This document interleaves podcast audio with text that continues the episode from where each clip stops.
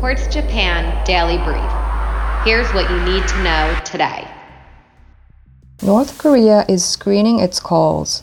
Officials failed to pick up the liaison and military hotlines with South Korea after Kim Jong-un's sister criticized Seoul's joint military exercises with the U.S. Zomato's first earnings as a public company were not reassuring. The Indian food delivery and discovery platform reported a much larger net loss than the same period a year ago.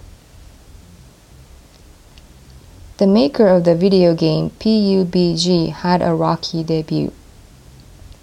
Krafton's shares closed down 9% on Seoul's Kospi exchange after the company raised $3.75 billion on its IPO. SoftBank profits fell in the latest quarter.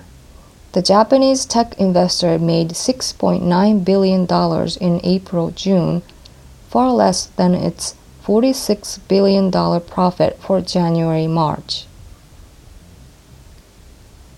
Twitter is finally in compliance with India's new internet laws.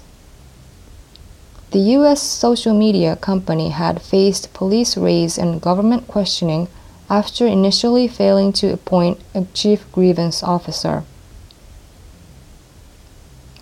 A Canadian charged by China with spying awaits a verdict. Michael Spavor was one of two detained by Beijing after Canada arrested Huawei CFO Meng Wanzhou. A third Canadian whose prison sentence was increased following the incident lost an appeal yesterday. Germans will no longer get free COVID tests.